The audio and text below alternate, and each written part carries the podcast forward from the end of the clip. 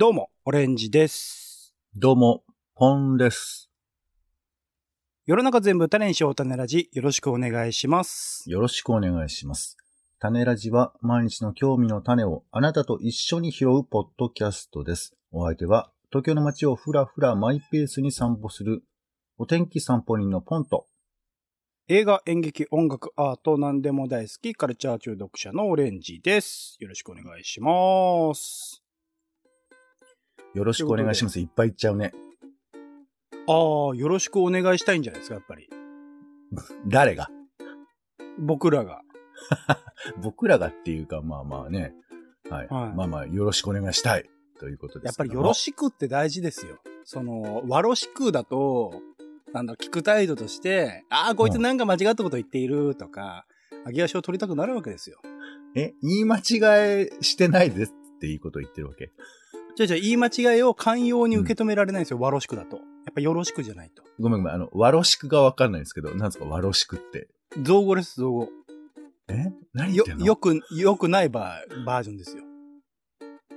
よろしくっていうのが、の反対はわろしくなの？って思った。造語です、造語です。造語です。造語です。それでクリアできると思うなよ。造語です。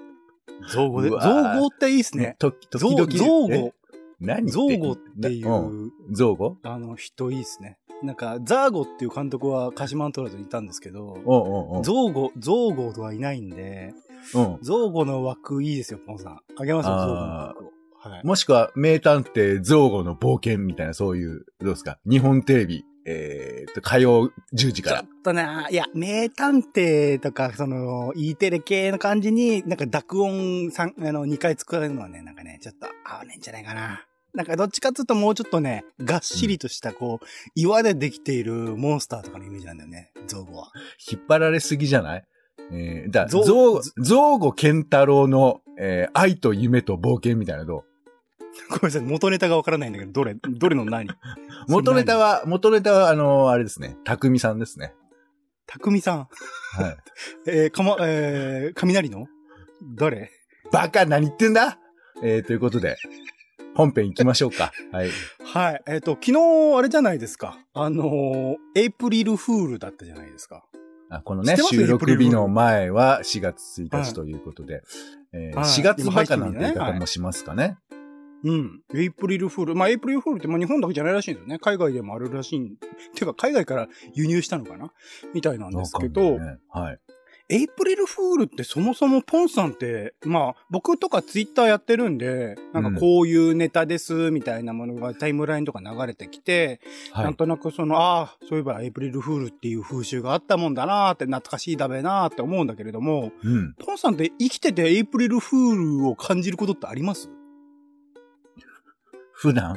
普段っていうか、まあ、年に一度しかないからね。まあ、でも、あれだよね、その、学校行ってエイプリルフールだったとか、あと、まあ、その、テレビとかでよくエイプリルフールだったとかね、そういう風はいなはいはい。フィードバックはありましたけど、なんだろうね、物心ついて初めてのエイプリルフール体験ってあんまり覚えてないかな。特に今年とかどうです ?2023 年4月1日はエイプリルフール感じました、その世間的なエイプリルフールはまあ私にはまあ無風でしたけど、特にね、うんうんうん土曜日でしたからね。あんまり人と絡み合うタイミングもなかったので、そうだね。あんまり知らない、わからない。うん。逆にじゃあ人と絡み合うこう平日とかで、そこズーム会議とかあったら、なんか軽い嘘とかつくんですかね、まあだからほら、なんか、わかんないけど、何今年から春ですよとかさ、まあ例えばですけど、これはい。4月、まあ3日はまあ新年度ですから、まあ新年度、特に大きく変わるわけじゃないけど、まあちょっと新年度だし一言言おうかなとかさ、なんかそういうことってうんうんうん。まああるにはあるから、エイプリルフールだったら、まあちょっとそれに絡めた小ネタを言っちゃってもいいんじゃないの？みたいな話はあるから、まあその日が何の日かって、うんまあね、こう、あわあわとした毎日をさ、ちょっと変化つけるためには、そういうのを利用してもいいし、って思ったりしますよ。だってほら、猫の日なんかさ、俺なんか全く興味ないけど、まあ、ツイッター会話なんかじゃ特にネタになるだろうし、まあ、猫好きの人とかだったら、猫の日といえばってい言いたくもなるんじゃないの？まあ、にゃんにゃんにゃん覚えやすいですしね。うん、まあまあね。私はもう全然わからないですけども。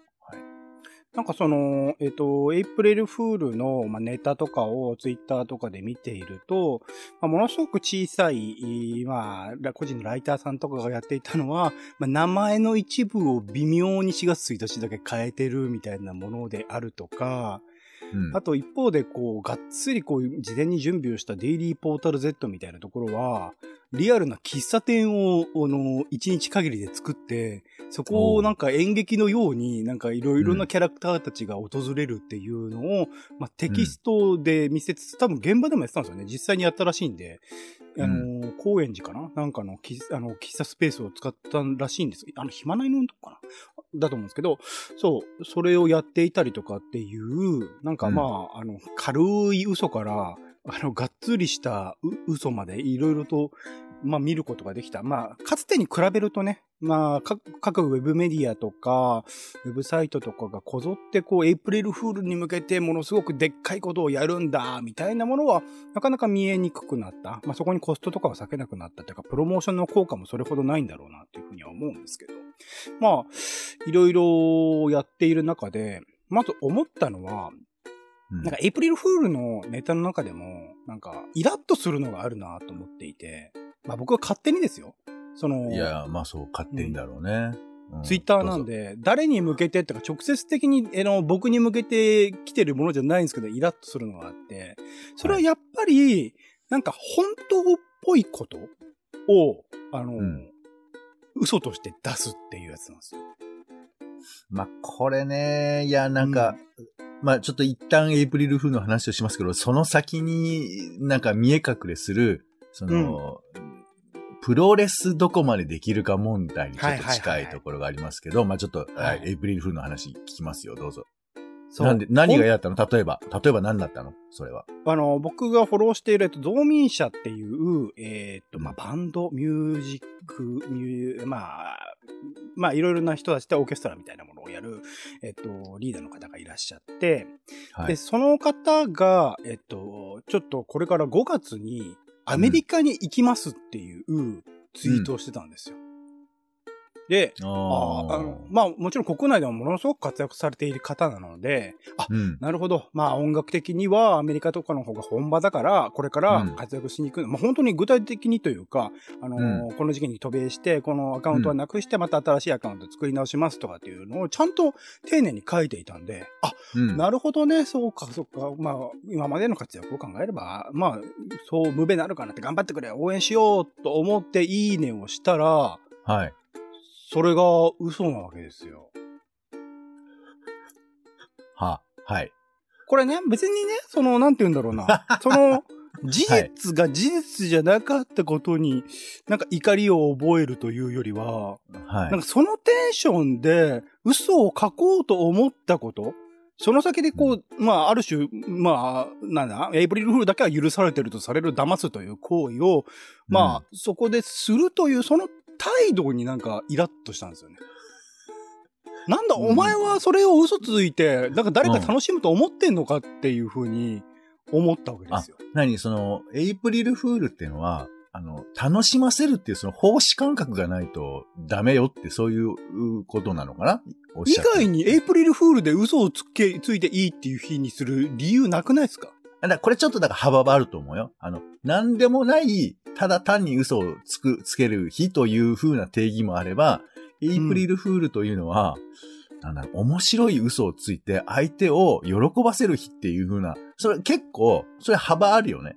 俺ど、うんどっちかっていうのはわからないけど、企業がやったりとかしてると、なんかその、うんその嘘って面白いですか？みたいなことが言う人いる。まあ、ここにいるのかもしれないけど、はいなんかそだからそっち側のラインでいてんだろうね。いや、だから、俺は楽しませるじゃなくてもいいんじゃないのっていう気もするよ。一応ね。楽しませるじゃないことをする、そこで嘘をつく、その本人の理意図は何ですか？いや、だからその意図は別に、あの、いろいろ考えればいいっていうか、まあ、俺はそのバンドのことは全く知らないし、経緯もわかんないから、その振りみたいなのがあったような気はしなくもないけど、まあそれだけ聞くとさ、なんだよって思うけど、でもうっすら、あ応援するっていう人たちがいるのかなとか、例えば、うんうん。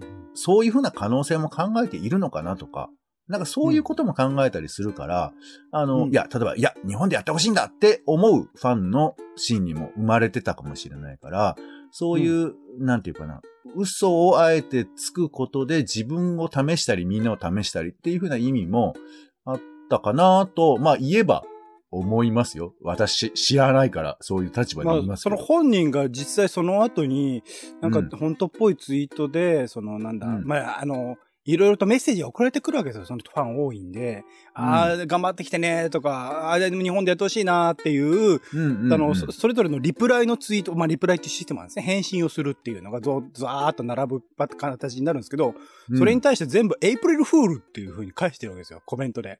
それもなんか、うわ、うわっていう感じがして、ちゃんと説明しないんだこいつみたいなのが、エイプリルフール、エイプリルフール、エイプリルフール、エイプリルフールを、まあ、しかも英語ですよ。A, A, P, R, I, L, F, F, O, O, L ですよ。4月別バカですよ。英語。で、英語で書かれると直接的にお前はバカじゃねえかって言ってる感じがしてくれる、そのエイプリルフールですけど。そうか。エイプリルフールのフールを愚か者というふうに受け止めると、バカ者と。そうそうでしょうがよ。直接、えー直接考えたらそうでしょうがよ。いやいやいや、そういうことじゃない。いや、だから、俺は今、その、な単に嘘ついていい日って思っているけど、その人のエイプリルフールを、面白かったでしょっていうふうに捉えるとしたら、ちょっと、なんか微妙な気持ちにはなるよね。それでなっと、あの、笑ったりは別にしないよっていうことだとは思うから、おそらくファンとしては。だから、そうね。返しはもうちょっと、いや、でも多分俺は返しは、え、嘘ついていい日でしょっていうぐらいなことなんじゃないの？なんか。なんか、そこら辺難しくって、こう、うんなんて言うんだろうな。嘘って、なんか、つこうと思ってつくっていうよりは、てかね、オレンジさんきっと嘘が嫌いなんだと思うよ。根本的に。そう、それも聞きたくって、うん。前提として、なんか、前提として。嘘を、好き？いや、だからこれは本当にさっき言ったプロレスうん話になると思うんですけど、まあ、あと、うんモキュメンタリーって最近よく話題になったりしますけど、まあ私が好き。きなのは山田孝之の、えー、なんだ、東京都赤羽の、はい。えー北区赤羽とか、まあ、カンカンヌも行きましたよ。はい。はい、もうね、僕はね、めちゃくちゃ好きなの、これは。はいはいはいではい。あの、まあ、作品ね、まあ、要はその、あ山田孝之が、なんかこう、いろいろ迷って、あの、これ、それはその、赤羽に、の地に行って、ねいろんなことを学ぶみたいな、そういう話まあ、で、半分本当っていうか、実際にそこでね、暮らしてる人出てきますからね、みたいなねそうそうそう。だから、本当か嘘かっていうふうなことが、もはやそれに意味があるのかっていうふうなことすらも考えたりもするような、ええまあもう、こくくればモキュメンタリーなんですけれど、はいはい。でもさ、その、まあ、ホラーとかもそうだけど、なんかその、本当か嘘かをはっきりしてほしいみたいな、作り物なら作り物って言ってって人もいるじゃん。うんうんうんうんで、プロレスっていさっき言いましたけど、え、それ八百長でしょとか言う人とか、あとその、うんなんか喧嘩をふっかけた時に、これは本気か嘘かみたいなところを読み間違える人っているじゃない？いうんうんや、これは、いや、言いたくはないよ。言いたくはないけど、これはプロレスなんだから、分かってよ、みたいな。っていう思いがあるんだけど、それを受け入れられない人がいるじゃない？まあ、それはだからどこまでちゃんと周知をできてるっていうか、そういうものですよっていうことをコンセンサス取らずにやるかどうかってことですよねい。や、それを、お前が悪いんだろって言う人もいるじゃん。だから、だから、難しいところで、いや、でもそれ言ったら、言ったらもう終わりなんだよ、それは。つまりそういうことって。だから、それは別に会社内とかでチャットとかでやるんだったらできるでしょ。嘘でしたいやいやいやみたいな。まあまあ。ああ、あの人先輩はああいう人だから、みたいな。聞いてよ。だから、どうエイプリルフールの嘘も、うんこれこれこういうことで嘘をつきましたっていうのは、野暮になっちゃうじゃない。いやー、難しいけどね。だから、いや、だか、ら、わかるよ。だから、本当はどうなのって聞きたいけど、そだから、それは非常に高等なことをや、要要求されてるんだけど、でも、うんあの、僕はやっぱその嘘を、嘘でしたって言うのの早いやつがあんま好きじゃないのよ。え、もう言っちゃうの？うんみたいな。ちょ、ちょ、早い、えーその、曖昧なまま、どっちかわかんない、もやもやした感じがいいんじゃんって思うんだけど、なんか、礼儀かなんだかわかんないけど、急、結構、急にハンドル切るとか、あと、うんなんならその、説明の方が長い人とかいるじゃない？はいはいはいはい。で、だからそれは、なんか、いや、お気持ちはわかるんですけど、それ、粋かどうかみたいな、この、私より古臭い感覚かもしれないんですけど、うん。いや、例えばその、本当はどうなのって、みんな思っているけど、本当のこと言わないってあるじゃない？うん、うん、うん、うん、うん。ちょっと、ぶっこんじゃいますけど、あの、タモリクラブ最終回でして、この前。おいおい、終わりました、終わりました。で、どうすんのかなっていうふうに、まあ、下世話な気持ちもあって見てたりしましたけど、うん。いや、もうさらっとスルッと終わっていくわけですよ。はいはい。で、まあ、嘘とかではないけど、うんいや、本当はさ、いろいろあるでしょとかって、こっちの本当の願いみたいなものをぶつけたくなるんだけど、まあメディアでもいろいろ報道してましたからね。うん。そう。僕らが思ってる本当をやってくれっていうのは、まあ、それこそおこがましいっていうかさ。まあ、テレビ番組とかね。で、俺は、まあ俺は思うとそう。うん。いや、作ってる方が見る側として。なんかそういうことを。あ作ってる側ちゃんとやってよみたいなうん。に、それを求めるのはどうなのかってことですよね。そうそう、なんかその、本当っぽい何かを求めちゃう感じのこととかさ、涙みたいなこととかさ。うんあとあの、これもちょっとまた全然違いますけど、あの、アルコピースのメガホンジローって番組が最終回を迎えまして、あ、見ました、見ました。終わりましたね。すごかったですね。いや、これがね、面白かったんですけど、うん最後に、まあちょっとした、まあ、あの、言っちゃうとつまんないけど、まあ、嘘みたいなものがあって。はい。で、でも、あれって、怒った方がいいと思うべきか、いやいや、うん。そうかっていう。だからそこの前提込みで、愛してますよで、汲み取れるなら、だからここだと思うのよ。ここは相手をどう受け止めるかによると思うんで、うん。あの、もちろん、突然ね、突然本当っぽい嘘をつかれて嫌だなって思う人はいるとは思うんですけど、なんか俺は、そういうことの説明をしない込みでファンだとか好きっていうふうなことがあり得ると思うから、うんなんかあんまりその話を聞いても、わ、気持ちはわかるんだけど、それを乗り越えるみたいな感じになれたら、あの、もっと世の中に愛が増えるんじゃないかなって思った。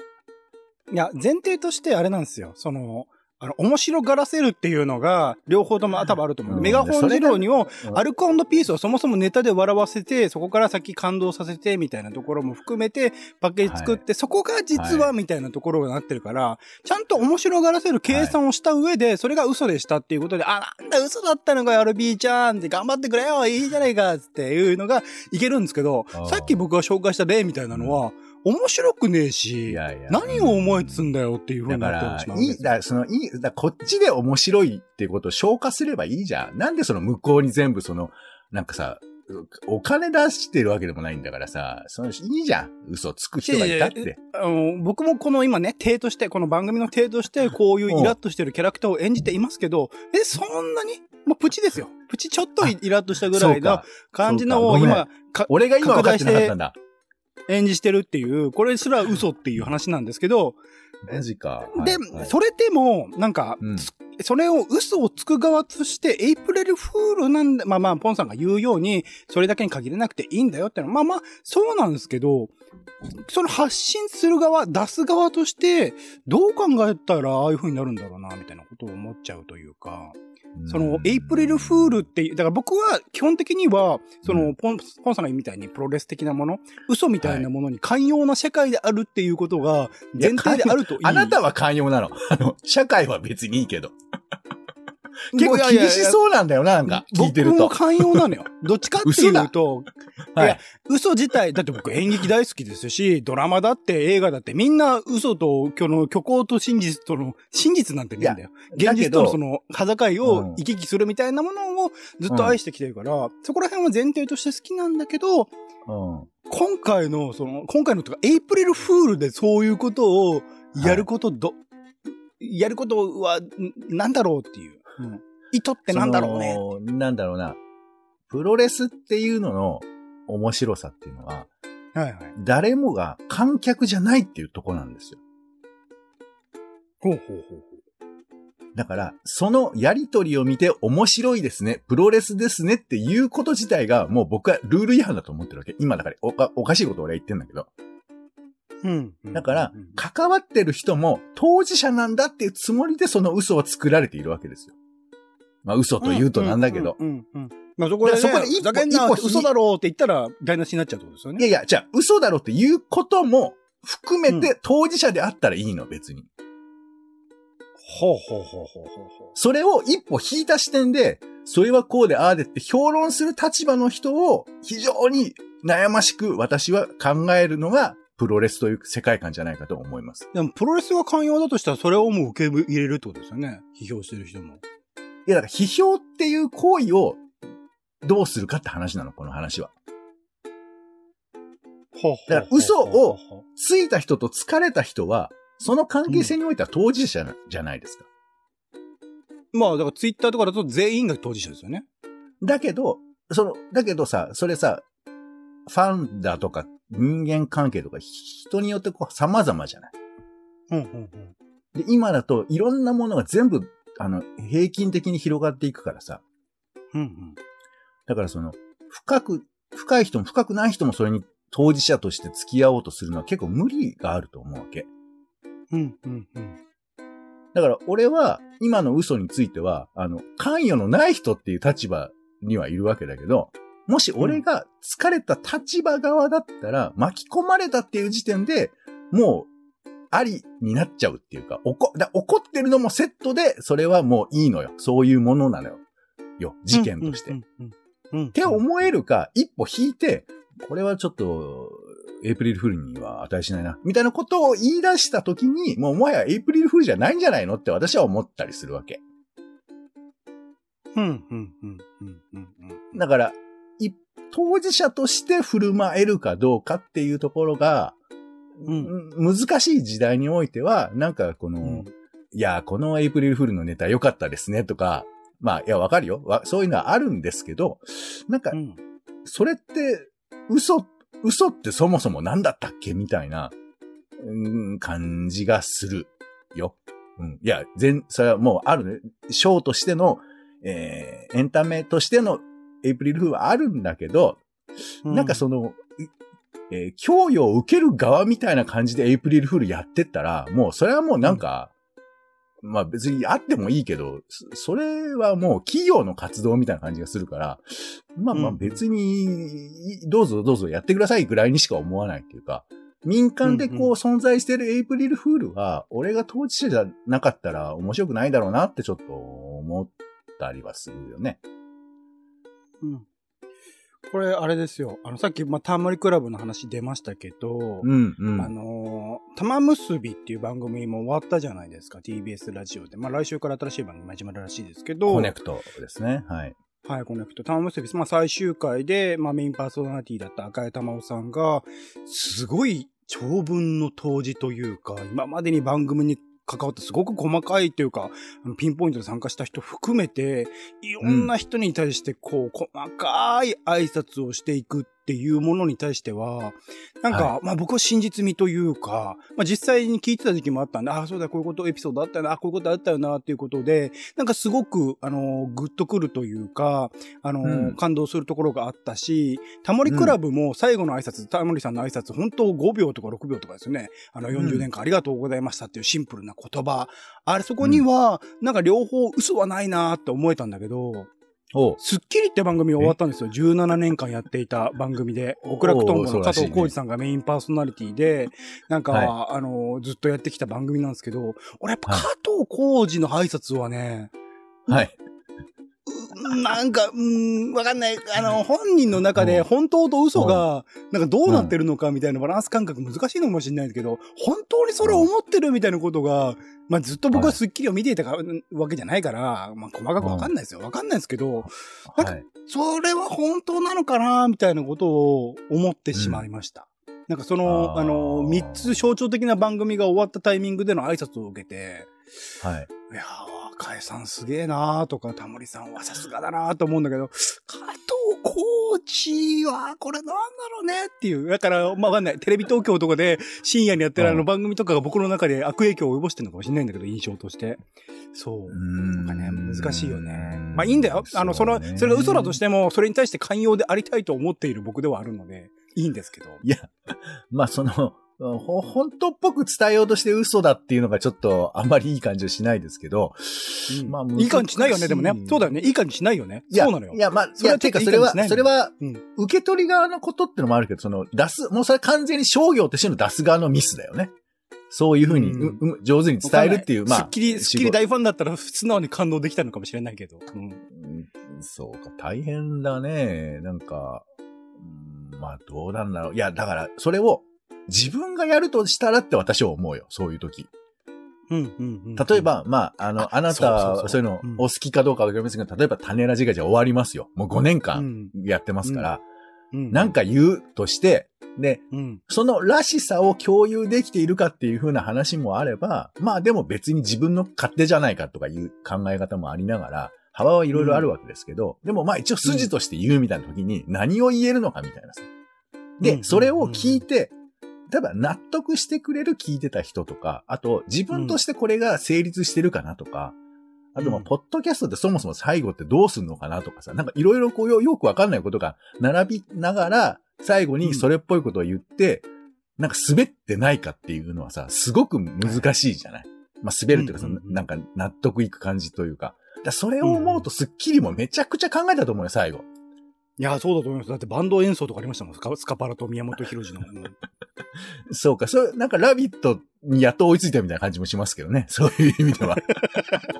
いや、まあいいずっとやってましたから。スッキリは海外のね、アーティストとか招聘してやってましたから、ああ、そういう流れもあっね。て。うんはい。いやいやいやまあまあ、うんあの、いいんですよ。だから、うん。いいのいいの。あの、う嘘は嘘で、あの、逆に言えば、もっと嘘に寛容でいましょうよっていうことを僕は前提として思いたいというところまあでも俺あのね、最近あの、毎日まあエイプリルフールでいいんじゃないかって。うん。職場で人を送り出したことがあった時に、はいはい、そうこの言葉の裏に何があるのかなってすごく思ったよ。